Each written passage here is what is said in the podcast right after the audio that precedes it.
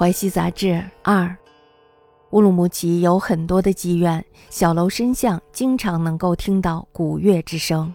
从桥楼计时的鼓声响起，直到寺院晨钟响起，那里总是灯火闪耀，风流放荡的人在那里为所欲为，官府不禁止，也禁止不了。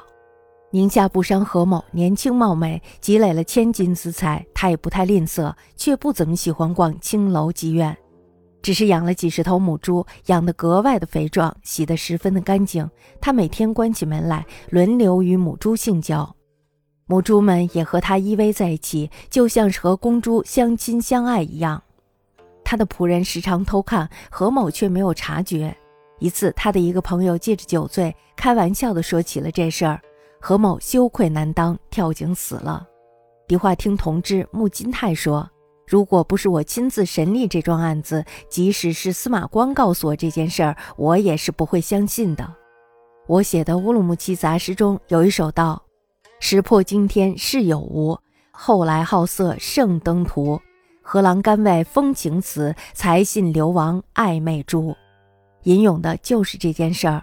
人的性情怪癖竟然能到这种地步，由此可知，按照理去判断天下的事情，不能完全了解所有的变化；按照人情去判断天下的事情，也不能完全了解所有的变化。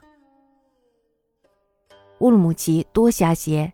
小楼深巷，方向十文。自桥谷出名，至寺中欲动，灯火恒盈盈也。野当者为所欲为，官府禁，亦弗能禁。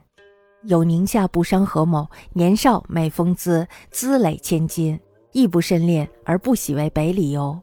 为处寝时十余，思既肥，着即结，日闭门而踏饮之，使亦相磨相倚，如逆其兄。